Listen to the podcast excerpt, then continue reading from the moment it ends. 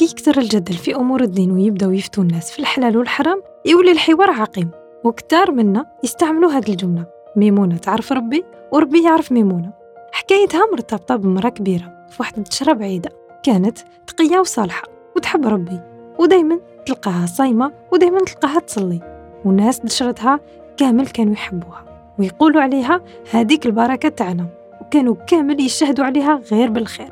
حتى واحد النهار كانت تصلي وطاقتها مفتوحة وشافها واحد الجار وما أمنش كي شاف الطريقة اللي تصلي بها. على خاطر مسكينة كانت أمية وما تعرف حتى آية في القرآن. كانت تكبر وترفع يديها للسما وتقول ميمونة تعرف ربي وربي يعرف ميمونة. راح هذاك الجار يجري عند الإمام تاع المنطقة وقالوا على الطريقة اللي تصلي بها ميمونة. وطلب منه يروح ليها ويفهمها وراح هذاك الإمام عند ميمونة. وتكلم معاها. وعاود فهمها بطريقة الصلاة الصحيحة.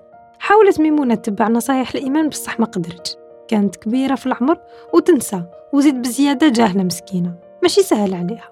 وروح يا زمان ضحات ميمونة ضعيفة ومريضة. وحشمانة من الناس تشردها اللي سمعوا كامل بقصتها. وبقات حزينة مع روحها. وتقول كل حاجة كنت نديرها كانت غلطة. ربي ما تقبل مني لا صلاة لا عبادة. وحبست صلاتها وبقات حزينة وبعيدة على نظر الناس. حتى واحد النهار الإمام شاف في منامه راجل. قالوا باللي ميمونة حبست صلاة وما عليك غير تعاود توجهها باش تولي لصلاتها. ومع طلوع نهار راح هذاك الإمام عند ميمونة وطلب منها السمح وقالها أنا بنفسي راح نبقى نوجهك حتى تعرفي طريقة الصلاة الصحيحة. وخرج ولم كامل الناس اللي في التشرى وقال لهم من اليوم ما نزيد نسمع حتى واحد يتكلم على ميمونة وعلى علاقتها بربي. وفي الأخير ميمونة تعرف ربي وربي يعرف ميمونة. وقالهم خليوا الخلق للخالق.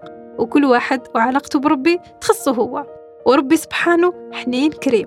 وعلى باله بقلب ونوي عباده. وبعد مدة ميمونة بقدرة ربي وإرادتها قدرت تصحح أخطائها في الصلاة وتحفظ القرآن. وهذه هي حكاية ميمونة اللي بقت متوارثة من جيل لجيل.